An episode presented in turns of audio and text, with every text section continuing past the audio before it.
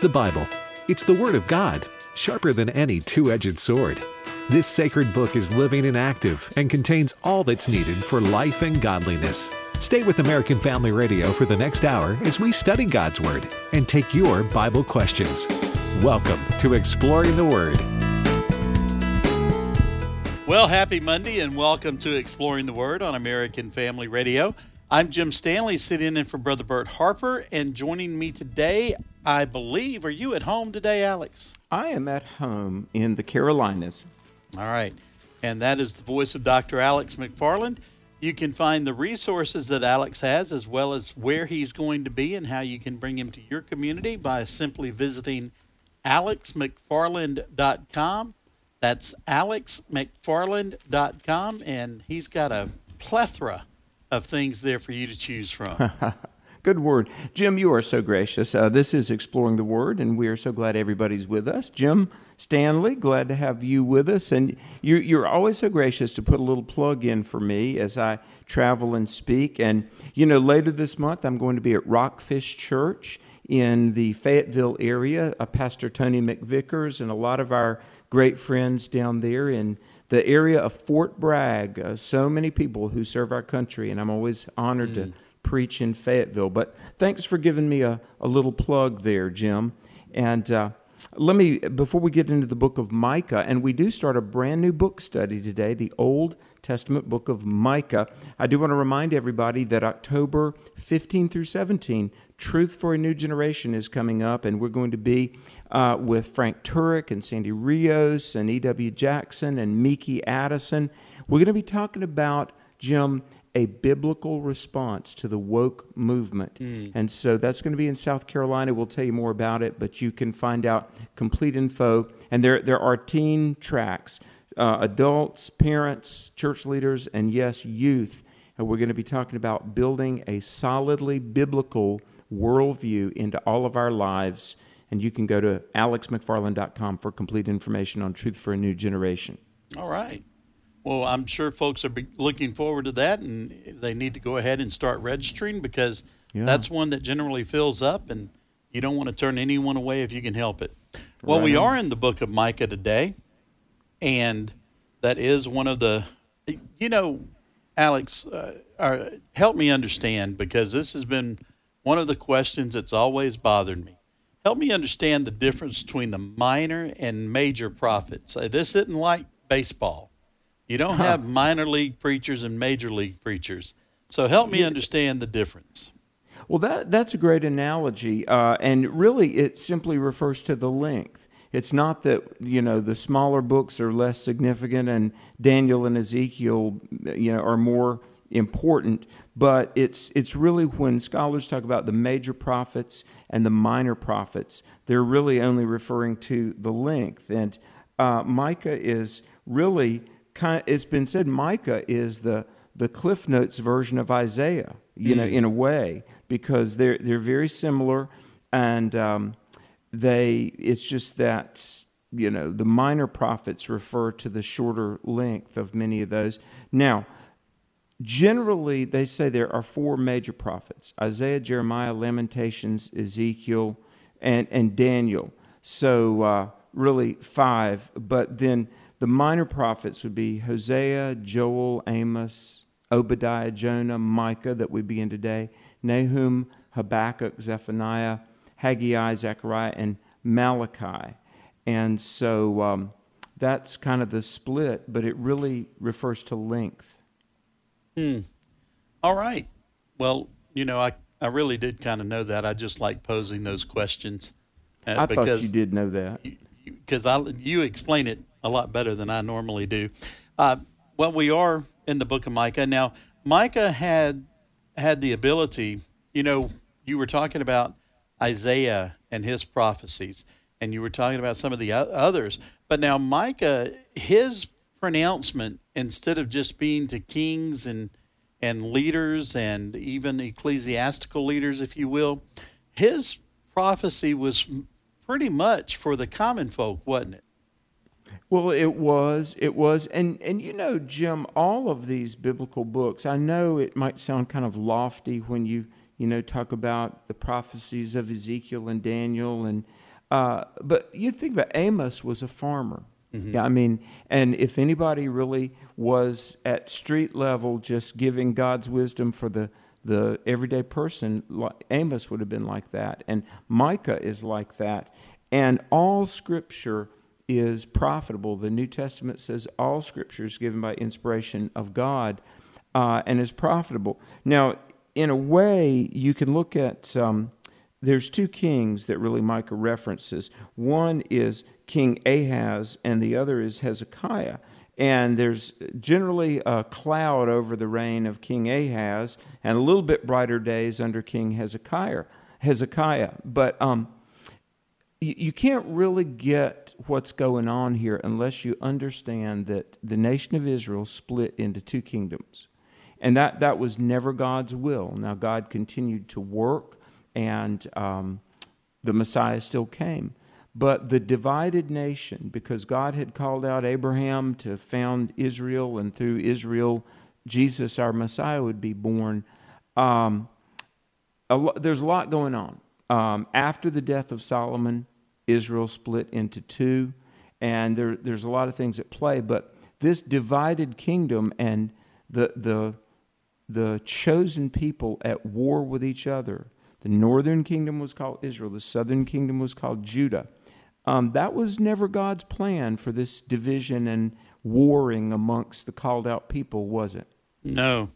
Um, and when you when you hear this, when you when you hear how Micah has presented this, and I, it's one of those things that it it makes you want to change. It, it or it should make you want to change. You know, we talk about the Gospels and and the epistles, if you will, of the New Testament.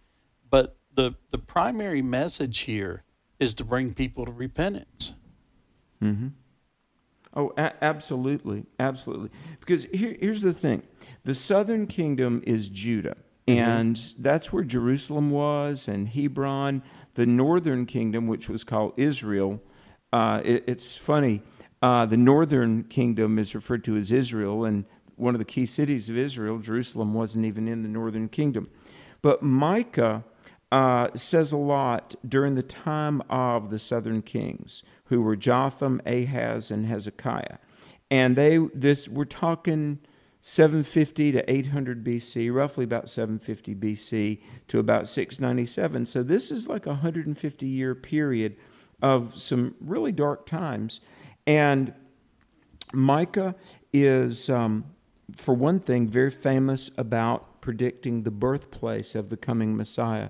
Jim, isn't it a, a little bit of an encouragement that in a dark time, I mean, there's the, this woe, destruction is pronounced uh, against Samaria and Judah. Okay, Israel, this is what's really amazing in chapters 1 and 2.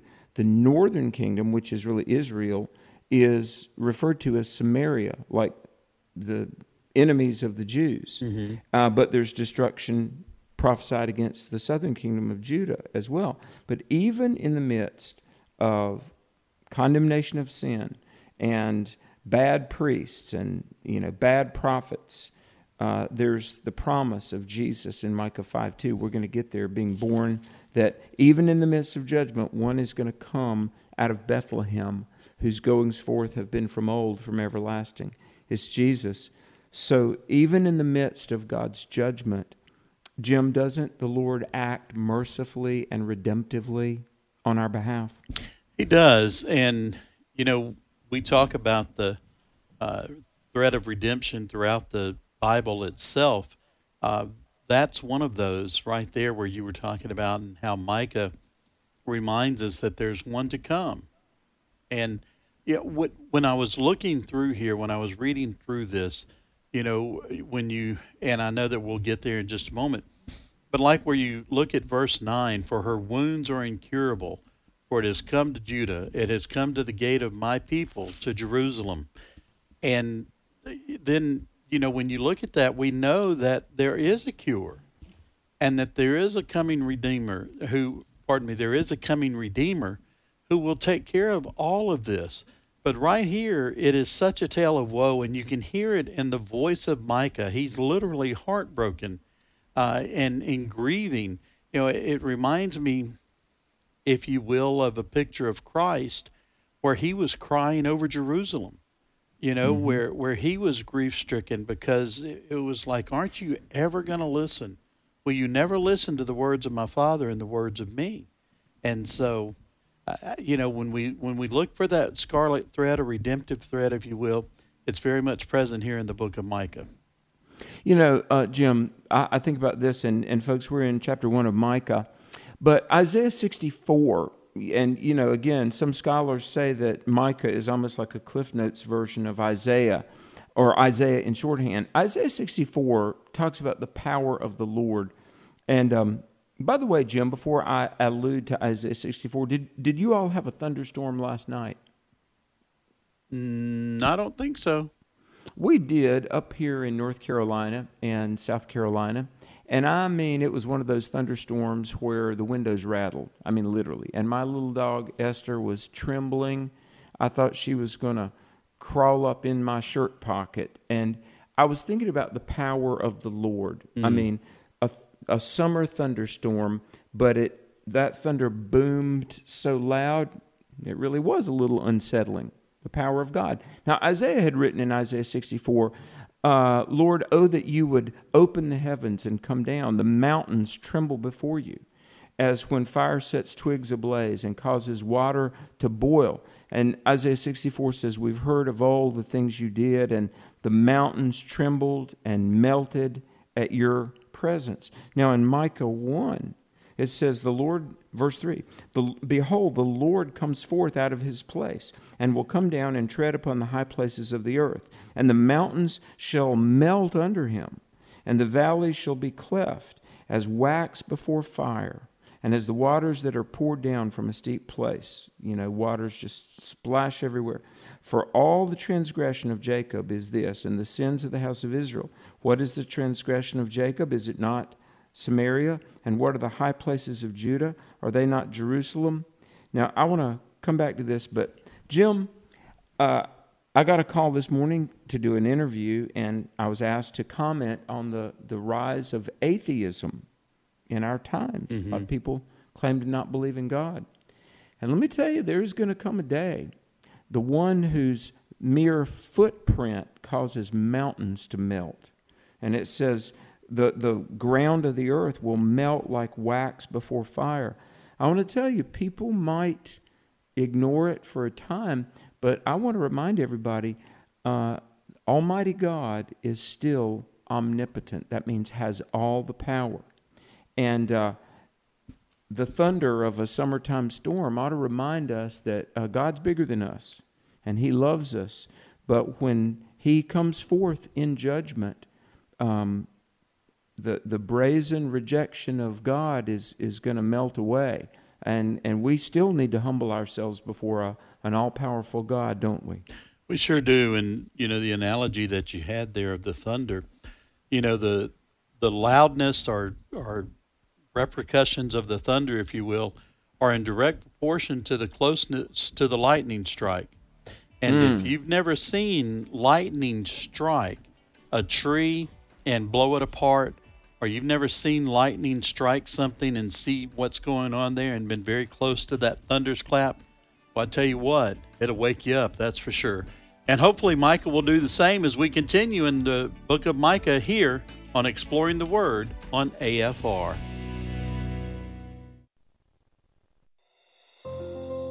This is Pause to Pray, a chance to stop down from the daily noise of life and pray for our country's leaders. Today, we pray for Robert Anderson, Principal Deputy Solicitor for the United States Department of the Interior. His office manages 75% of our nation's federal public land. 1 Corinthians 10:26 reminds us that the earth is God's creation. For the earth is the Lord's and all it contains. Right now with this in mind, would you pray with me?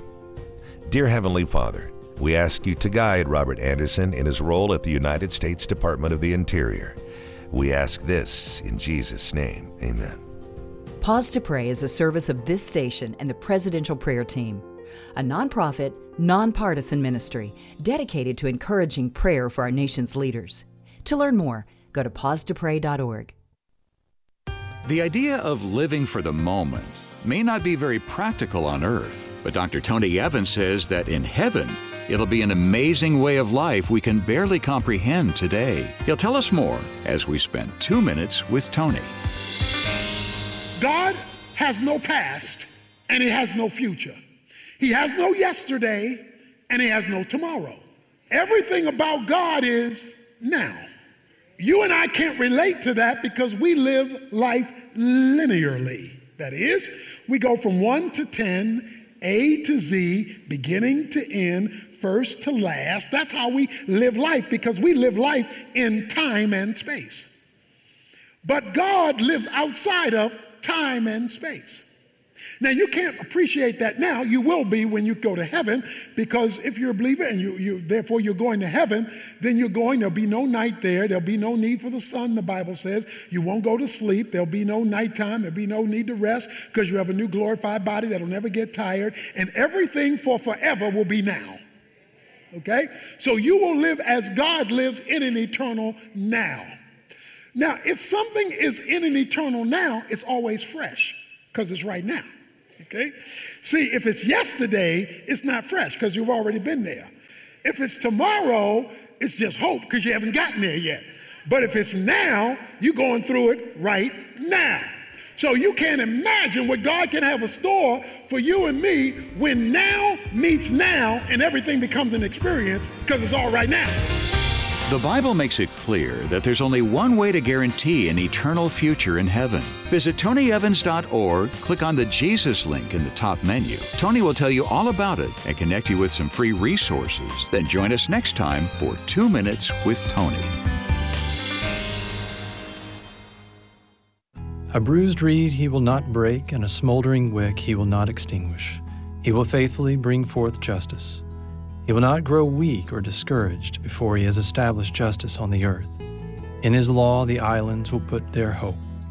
Isaiah 42, 3 and 4. American Family Radio. Welcome back to Exploring the Word on American Family Radio.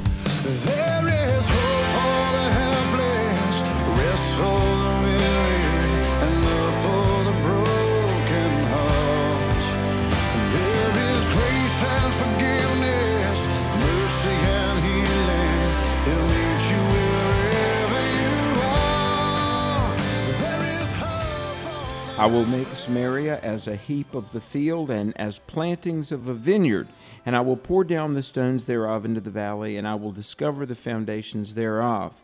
Now listen to Micah 1 7. And all the graven images thereof shall be beaten to pieces, and all the hires thereof shall be burned with a fire, and all the idols I will lay desolate, for she gathered it of the hire of a harlot, and they shall return to the hire of a harlot. Welcome back to Exploring the Word. Alex McFarland with Jim Stanley, and you are listening to the American Family Radio Network.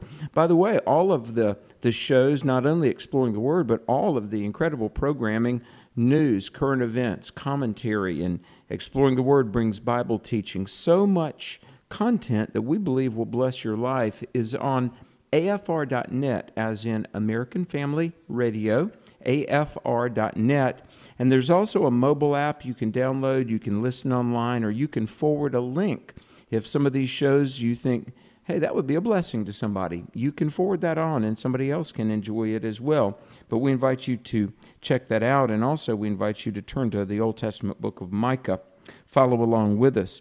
Uh, Jim, in chapter 1 here, where uh, Micah the prophet is talking about the judgment God is going to bring on Okay, Samaria, that's the northern kingdom. But he says, look, it's going to be like um, little plantings. If you've ever done a seedling, you know, a vine, a grapevine, by the way, can be really hard to pull up like a tree. But a planting, that's just like a little blade of grass that's not really established. It could be yanked up, cut down easily. And he says, I'm going to make Samaria like a heap of just grass mowed down. I'm going to uncover the foundations. In other words, I'm going to I'm going to just wipe the slate clean.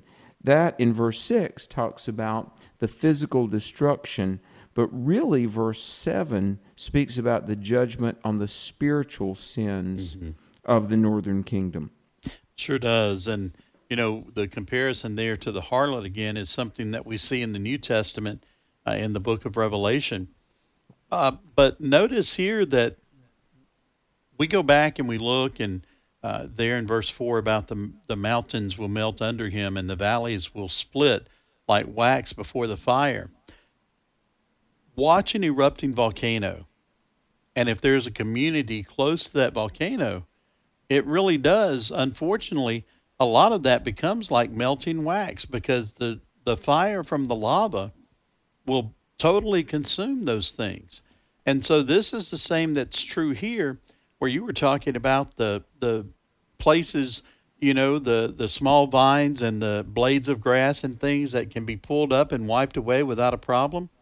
And mm-hmm. that God, you know, a lot of folks now used to, and I'm going to age myself here, you know, when you lived in the country, roads could be very rough. Oh, and yeah. so driveways could also be very rough. And a lot of times you'd have a friend who would have a tractor with what's called a back blade, and it mm-hmm. would come and it would rake that gravel and smooth that gravel out to where it was drivable again. And so when I think of this, where it where he talks about here in verse seven, um, or pardon me, in verse six, that he is going to uncover the foundations. He's going to take and he's going to use that back blade and literally scrape all of that gravel and all of that dirt back to the very foundation, you know, to the bedrock, if you will. And we we as Christians, we're fortunate that our bedrock is Christ and that Christ has taken our place and t- has taken those punishments for us. Um, but Alex, I mean, when the language here is very literal and very pictorial, if you will, uh, because you think of the things and it talks, it basically, all right, money to a harlot, you know, where he talks about mm. the idols there, that he's going to pay back like it's the money to a harlot. Most folks, I want to be careful how I say this, but that's considered almost like throwaway money, you know, because mm. it's not going to anything that that's sustainable, if you will. It's not going to anything that's going to help you be a better person. Um, and so that's, he is talking about taking Judah down to its very bedrock, Israel down to its very bedrock, and to cast all of those things that they believed in other than him to the side. Oh, yes. Oh, yes. And Jim, you know, uh, if you've ever been to like a steel plant or or even a plant, you know, I, I, was out there in Kokomo, Indiana on the weekend of July 4th, and there's a very famous plant out there where they make glass. And if you've ever looked at hard substances that become molten, uh, I mean, you you think about that, the power of of the elements to mm. melt under fire. And you know the day is coming, and it says, "Look at this: uh, in verse in verse eight. Therefore, I will wail and howl. I will go stripped and naked. I will make a wailing like the dragons and mourning as the owls. Okay, uh, the word wail, W A I L, like a, a, an outcry in um, Zechariah twelve verse ten. It talks about when Christ returns that um, they will look on him who they pierced. Okay, that's Jesus, whose hands and feet were pierced it says they will look on him and wail.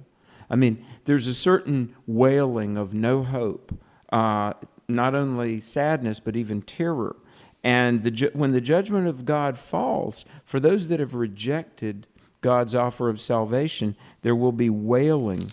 And, you know, let me just say this I, Jim, we've all talked to people who were, you know, not yet saved. And I've talked to some people who are pretty brazen about how they're not going to deal with God or they they'll you know if they leave this world and there's God they'll just tell him what for listen just as steel turns in it vaporizes mm-hmm. in the smelting pot or or think of any of the other elements that burn up listen fallen humanity and sin and a world built in opposition to God it's it's going to melt like butter getting touched with a hot knife and look at verse 9. It says, Her wound is incurable, for it has come unto Judah. He has come unto the gate of my people, even to Jerusalem. Let me say, when God says your wound is incurable, your sin is just too much, judgment has to come, that is a bad situation to face. And I think about our own country, Jim. I I'm almost always take things back to America, built on godly principles, built on moral truth, and yet um, the immorality of our nation, it, it really, uh, as many have said, we are ripe either for a revival or severest of judgments. And I mean, obviously, we pray for a great move of God's Holy Spirit, but when I read about judgment falling on prodigal nations, I've got to think, what about America? Do you think that way, Jim? I do, because, you know, the, one of the common, not jokes, but, you know, one of the things that a lot of people say tongue in cheek that if uh, if judgment doesn't come to America soon, God will owe Sodom and Gomorrah an apology. and you know, when when we think about that, when we see those judgments, in fact, that was as we read through this judgment that's coming down. When we see this, when we see the prophecy that Micah's doing here, Alex, what would happen if America was judged uh, right now today? What it, what how if for example, we see the Grand Canyon and we see how deep the foundation of the earth, you know, can go at least in part there because we can see the different layers of, of the strata. Um, what would happen if America was ripped down to its bedrock? Wow, that's a great question. Well, I mean, and and I've got to say, and folks, don't get me wrong, I love America, and we often say this: Jesus is as close by as a prayer. Mm-hmm and we could call on the name of the Lord, and revival could come by by sundown tonight. I mean, honestly. But Jim, I was with Dr. Dobson last December, and um, the book, uh, the Assault on America book, which by the way is in the AFA store.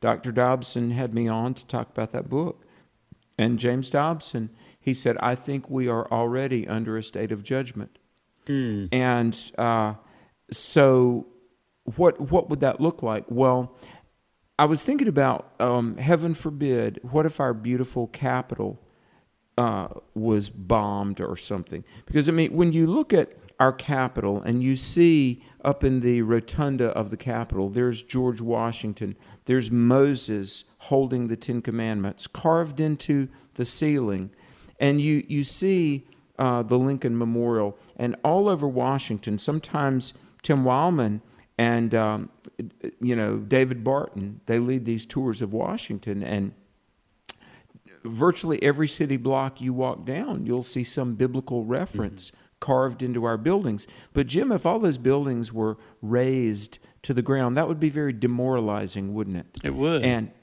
and uh, I, I mean, you think about some of our beautiful monuments. I mean, what if, God forbid, you know, um, woke anarchists blew up Mount Rushmore. And, you know, Roosevelt and Lincoln and Jefferson and Washington were gone. But let, we think about the physical loss. But, but let me say, um, I, I think about pulpits that, you know, preachers could preach and motivate people. Hmm. Many do, many do not. I think about lostness, millions of people dying unprepared for eternity. And I think about young people. And Jim, I'm so concerned for millions. You know, they say the, millenn- the millennials are, are roughly 100 million strong, largest demographic like this. And so many of them, they don't know Jesus. They, they don't even know their own identity. Mm-hmm. And so uh, you ask me, what, what does judgment look like? Uh, 2021. Wow. Yeah. That's, I mean, that. And mask mandates, forgive me for getting on a rant, but look, our liberties being lost, our, our earnings being confiscated and redistributed to things that any Bible believer would find uh, very uh, intolerable. Um, I wonder if the beginnings of judgment looks exactly like what the newspaper this morning brought to our eyes. Mm. And so, so what do we do? Well, we pray and we say, Dear Lord, send a revival and let it begin right now with me. Let it begin in my heart. You know, when you talk about revival, if we had as many people, and this this is going to, and I don't want to offend any of our listeners here, because I understand where we live. I understand what some of us are fans of. So, you know, I, I'm, I'm not looking to offend anyone. Just draw this for the parallel that it is. But if we had as many people praying for revival as we do that are looking forward to college football returning in just a few weeks, come on, if now. we had as much news coverage of revival as Texas and um, uh, Oklahoma, yeah, not Oklahoma State, but Oklahoma. All right, Devin's helping me out here. If we had as much talk about that as we did, as we saw coverage of them leaving the Pac 12 and joining the SEC in a couple of years when their TV rights are changed, if we could have that amount of focus on revival, maybe for the season of a football, you know, the, the season of football, if we could focus revival, prayer, uh, revival prayer for America with that much intensity, how much do you think that would pay off in spiritual benefit? Oh, it'd be huge. It, it, would be huge. And, you know, listen, I, I love sports too, and I played baseball growing up, up into high school, and we all enjoy seeing baseball, football, basketball. I know that. But here's the thing um, I read years ago where a missionary from another country came to America and they took him to a, a big NFL game and they said, what, what is this? What do you think? He said, This is first class dedication to a second class cause. Mm. And, and it's okay to have hobbies and interest and things like that. But honestly, Jim, we've got to remember, and Micah reminds us of this if you're a follower of the Lord, if you're a born again Christian, if you've taken the blessings of sonship, then you must accept the responsibilities of discipleship. Mm-hmm. And the first order of priority for every child of God is to grow in Christ and make others know Christ and to, as Elmer Towns would say, we are to live our lives as carriers of the gospel and carriers of revival. You know, people talk about the the pandemic is contagious. You, you know what is contagious? It can be is is godliness, right? And the gospel can be contagious, and uh, we we want to be carriers, don't we? We sure do. Uh, of that, not necessarily of the the other things that are catching Of attention course. right now, but um, uh, carrier. If we, never mind. I'm not going to go down that road. I'm going to pull myself back. Um, but it, you know, when you were talking about the mask mandates, you should have heard the discussion that Devin and I had just before the broadcast about the different things uh, that, that go along with that. Um, but when we look, we by the way, folks, this is exploring the Word on American Family Radio. We're in the first chapter of the book of Micah, and we're at verse ten. Alex, would you like to pick up there? Declare it not at Gath. Now, this is fascinating. Gath was uh, an area that belonged to the Philistines, and all this judgment is coming. And he says, "Look, don't don't let the Philistines know about it for two reasons." Jim, let me ask you this: Why do you think it would have been in the best interest for the Philistines not to know about the judgment of God coming? Uh, so they wouldn't prepare for it. Exactly. And and hey, they would have rejoiced at the destruction of God's people. Hey, this is exploring the word. When we come back, we're going to take your phone calls. The number 888-589-8840. Stay tuned. Your Bible questions when we come back after this. Author Joy Lucius. I could not believe that out of 1.5 million children that I heard only two names that day and they were the names of the same two little girls whose picture was hidden in my purse. Hear the incredible story that inspired the American Family Association novel Rose and Odette Unknown Children of the Holocaust. Visit afajournal.org.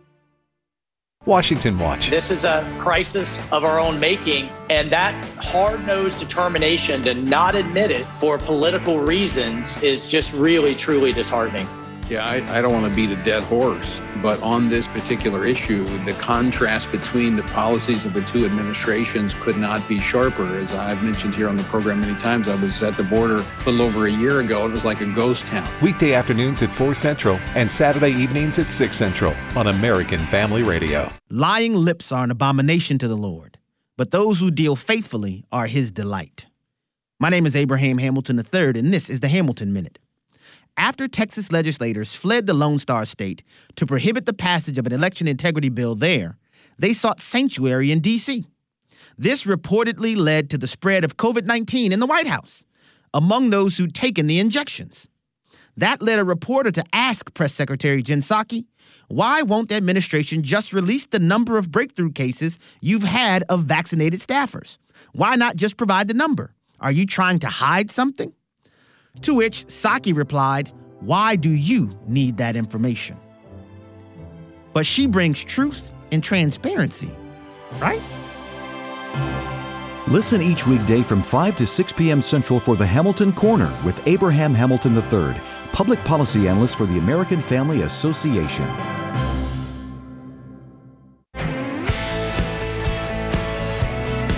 This is Dr. Stephen Rummage with today's Moving Forward Minute. In Luke 4 16, Jesus says this about himself He has sent me to proclaim liberty to the captives. During World War II, 500 American and British POWs had spent three years in a hellish prison camp. But on January 28, 1945, U.S. Army Rangers went behind enemy lines to rescue them. One POW, Bert Bank, stared vacantly at the ranger who told him he could go free. He wouldn't move. But then the ranger said, Man, don't you want to be free? The word free broke through to Bert. He reached up and took the ranger's hand and walked out of that camp to freedom. Sometimes we don't recognize our freedom when it's standing right in front of us.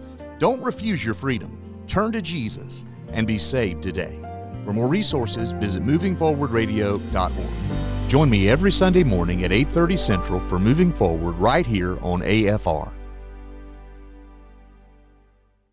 Welcome back to Exploring the Word on American Family Radio. Somehow you see through my heart and you welcome me with open arms. We welcome you back with open arms to Exploring the Word on American Family Radio. I'm Jim Stanley along with Dr. Alex McFarland. 888 589 8840. 888 589 8840 and we'll begin to take your Bible questions in just a moment. Alex, I told Devin to mark it down that we had made it through nine because you had just started to read verse 10 uh, as the uh, break music started. Mm-hmm. So, does that work for you? And we'll pick that up tomorrow. How about uh, that? Sounds good. Okay. And that way, that's official. It's set, and uh, Bert should should be back with you tomorrow. But don't look too relieved because I'll be back in on Wednesday. Praise uh, the Lord. We'd love to have you. And hey, by the way, we have a book coming out, Bert and I, the top 100 questions from the first 10 years of exploring the Word. And um, folks, later on in, I guess, mid October, we're going to tell you how you can get one of those, aren't we, Jim? Well, we are, as a matter of fact. That's a somewhere right around mid October. It may even start um, first part of October. You can't ever tell. It depends on how tight, uh, tightly held that secret is. But no, uh, we're looking we forward pretty, to that. Pretty excited about that book, really. Absolutely. Well, triple eight five eight nine eighty eight forty. Triple eight five eight nine eighty eight forty. We're going to talk to Lauren calling from Texas today. Lauren, welcome to Exploring the Word. Hi, Lauren. Hello. Hey, thanks for taking my call. Um, so this doesn't have to do with what y'all are talking about today, but I've been wanting to talk to y'all about or ask what your opinion is on a teacher. His name is Kent Hovind. Um, and my husband's been listening to his teachings, and I'm just not really sure about him, and just kind of wanted to know if you're familiar with him and what your thoughts are. Now, Alex, you may be more familiar than I am, but I want to make sure, Lauren, are you talking about the gentleman? Who is uh, the evangelist and tax protester? Yes. Young Earth he, guy? He does, yeah. Okay. Yeah. Uh, Alex, you know, I mean, we're careful about what we say about other folks, and you know, but this is one of those times. Like I said, you may be more familiar with him than I am, so I'm going to let you take the lead. Well, this relates to the, the creation evolution controversy. Um, and this kind of goes back to really the 80s. Uh, Kent Hovind, and, and I really don't know that much about him, but he was a teacher or is a teacher. I think he's still alive. Um, but I, Jim, I first probably heard about him like 30 years ago. And he would travel and he would offer like a million dollars to anybody that could prove evolution, which that was kind of a sensationalistic advertising campaign to get people in. And he would give evidence for uh, what he believed was compelling evidence for Genesis and young earth creation. And the, the way it was structured, I mean, he never had to pay out the million dollars, and nor would he ever. I don't know if he even had the million dollars, uh, but it was, um, you know, a, an offer to try to get evolutionists in, and, and he would debate them. But he got in trouble, and I don't I don't know all the deals about it or all the details mm-hmm. rather. But he got in trouble with the IRS, and he actually went to jail. And let me just say this: while I'm a passionate uh, defender of biblical creation, um, that's not the way we need to fight evolution and Darwinism.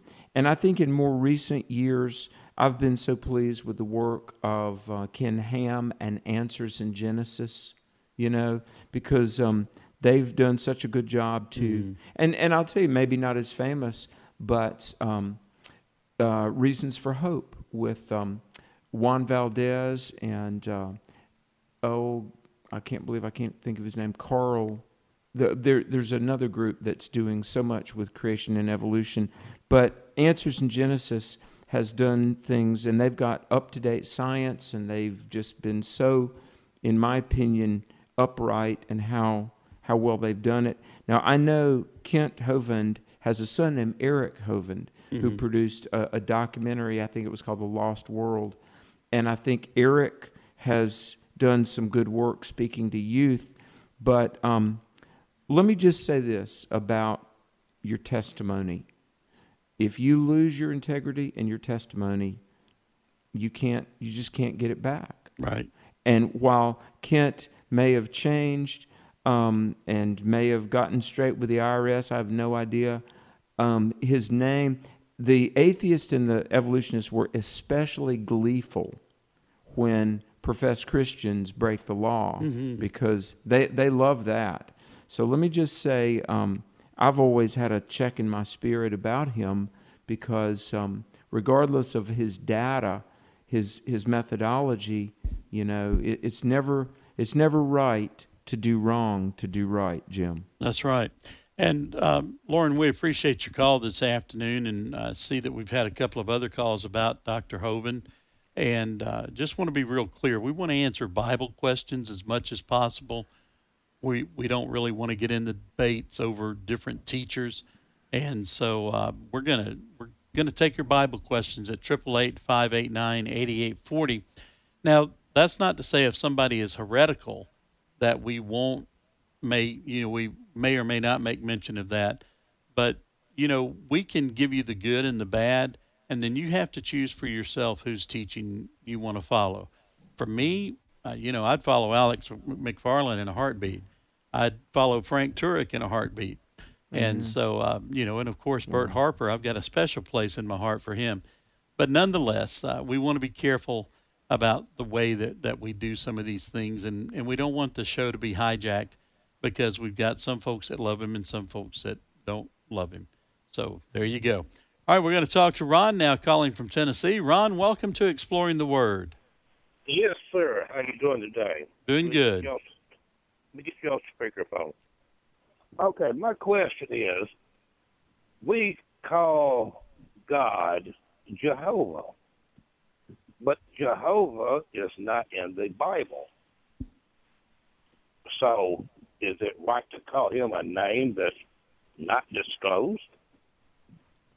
Uh, let me jump in here on this. It, it really uh, the word Jehovah is a well, for lack of a better word, it's it's a rendering of the Hebrew really unpronounceable Yahweh.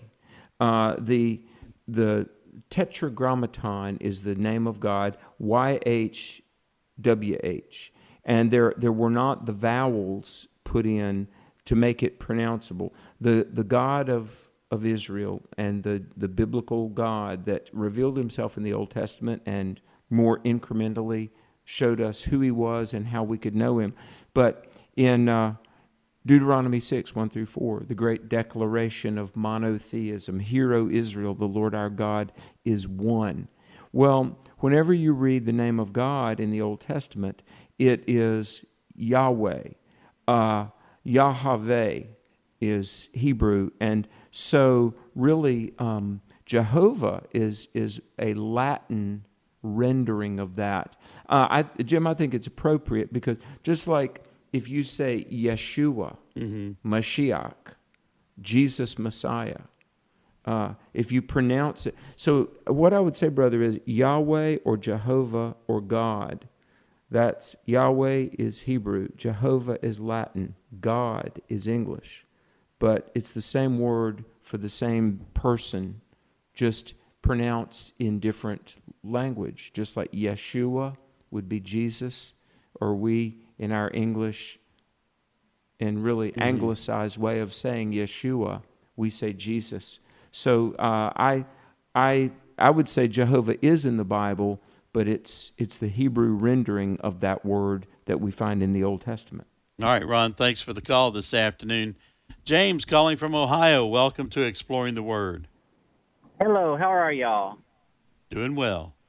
Good. Um, I just wanted to see if y'all would pray for me. I do a weekly television program called the Good News Freedom Show here in Ohio. And what I do every week is I have preachers come on and preach, or I have people come on and testify just how the Lord has changed their life. And um, YouTube has banned me.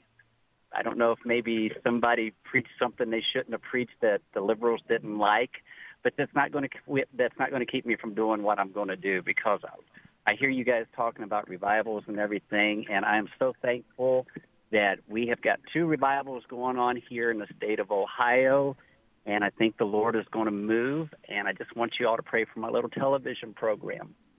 All right, James, appreciate your call this afternoon and appreciate your ministry uh, that you have going on there in Ohio. Alex, you have you are a full time evangelist. Would you like to take a moment and pray for James and his ministry and the ministry of others like him? Let's do that. Father God, in the name of Jesus, we thank you for James communicating the gospel and bringing uh, people on to preach. And, and Lord, it, it's always disheartening when we hear that some of the social media platforms have banned people, and we know that's just seems like that's part of cancel culture right now. But bless this brother, remind him of 1 Corinthians 15 58, that your labor in the Lord is not in vain. And please, Father God, keep the doors open, the airways, the internet. Lord, uh, any obstruction to the proclamation of the gospel, Father God, by your mighty hand, would you push those open and let the word of salvation freely go forth through the work of James, every church, and through AFA and all of us. And it's in your name and for your glory we pray, dear Lord. Amen. Amen. Triple eight five eight nine eighty eight forty is the number to call. We've got a pretty full board, so uh, if you're not getting through right now, send your questions to word at afr.net. That's word at afr.net, and we'll do our best to answer them or maybe even have them answered on a future broadcast here of Exploring the Word. Kathy from Texas, good afternoon and welcome to Exploring the Word. Hi, um, thanks y'all taking my call. Um, I, I have a question. I'm um, a historian, and um, I'm really interested in the Holocaust era. And I've read in the Bible, you know, the old prophets, but is there any prophecy in there about the Holocaust? Do y'all know? Alex, uh, I'm going to let you field that one because, you know, when we look at the different prophecies and things, and we look at what happened to the to the Jewish people during that time, um, you know, a lot of folks were looking for Christ to return then uh, because mm-hmm. they felt like that, you know, Hitler was the Antichrist. But the scripture tells us there have been many antichrist, hasn't it? Had, doesn't that, That's true. By the way, this is a great question. First John 2, I would encourage people to read First John 2 and about the, the mindset of the Antichrist. And it says, You've heard the Antichrist is going to come. Even now, there are many Antichrists. And it says, 1 John 2, read 15 through 22. Who is the Antichrist but he who denies Jesus has come in the flesh? So, by the way, anytime somebody says to you, well, Jesus is a way, but not really the way, not God incarnate, that's the mindset of the Antichrist. But I don't know that there's a specific prophecy about the coming of the Holocaust, but if you read, there's in Matthew 23 38 and Luke 13 35. Okay, Jesus famously said, Jerusalem, Jerusalem, how often would I have gathered you to myself as a hen gathers her chicks, but you would not. Therefore, your house is left desolate. For I will say, You will not see me again till you say, Blessed is he who comes in the name of the Lord. So, Jim, uh, the dispersion of the Jews, the destruction of Israel in AD 70, I think that was foretold by Jesus. Desolate means empty and, and really dead. Now, in AD 70, um, Rome ransacked Jerusalem, and of course, we know the Holocaust came, but in 1948, really thanks to Winston Churchill and thanks to um, uh, Chaim uh, Witz was a Jewish man who was um, worked with Prime Minister uh, Ben Gurion, and then also Harry Truman. really, America and England and Zionists reestablished Israel in May of 48. And that's one of the reasons, Jim, I believe that we are very, very likely near the end of time because it's been really more than 70 years since the rebirth of Israel. But I think the, the horror of the Holocaust was uh, maybe not specifically prophesied, but at least the possibility of it foretold in the Matthew 23 38 verse and Luke 13 about Israel being left waste, desolate, and dead. And they were for nearly 2,000 years. Mm. All right, Kathy, thanks for the call this afternoon. We appreciate it. We're going to talk to Danny calling from Kansas. Danny, welcome to Exploring the Word. Well, uh, hello. Thank you very much. Hey, uh, I had a. I've been studying the Cultural Backgrounds Study Bible, and I was just wanting to get your feelings on that. Can you hear me? Yes, sir. I, yeah. We can. And, you know, Alex, we look at that. We look at the Archaeological Study Bible that came out several years ago. Um, those are those are helpful tools. And, uh, you know, they there are some in the New King James, New International, and King James versions. So when you look at that, um, it actually kind of puts some meat on the bones, doesn't it? It does. Um, and do you know what? Uh, it's funny. Did he say cultural background study Bible? He did. You know, I have to confess ignorance. I'm not familiar with that. Um, th- there's so many study Bibles out there now, and um, a lot of good things. And goodness, in, in many ways, Jim, it seems like we're living in a golden age of resources. Well, um, but I, that one I'm just not familiar with. I'm sorry. Well, we really are, and it's one of those that kind of looks at the cultures of the Bible stories that that are told in the Bible, and it does go, you know, throughout the Scripture. And that's why I kind of related it to the um, archaeological study Bible. And so uh, you got folks on there like John Walton from Wheaton College, uh, Craig Keener from Asbury Theological Seminary. Oh yeah, I and so you've got some really good folks that have participated in that. And mm-hmm. so um, you know, it, it really is. A, it's a helpful Bible study tool. It'd kind of be like a commentary, you know, okay. but just on some of the backgrounds of that. Well, All Alex, right. thanks for letting me hang out. It's always good to have you with us, Jim Stanley, and everybody listening. Thanks for listening to Exploring the Word. Tune in again tomorrow. We'll continue in Micah chapter 1. The views and opinions expressed in this broadcast may not necessarily reflect those of the American Family Association or American Family Radio.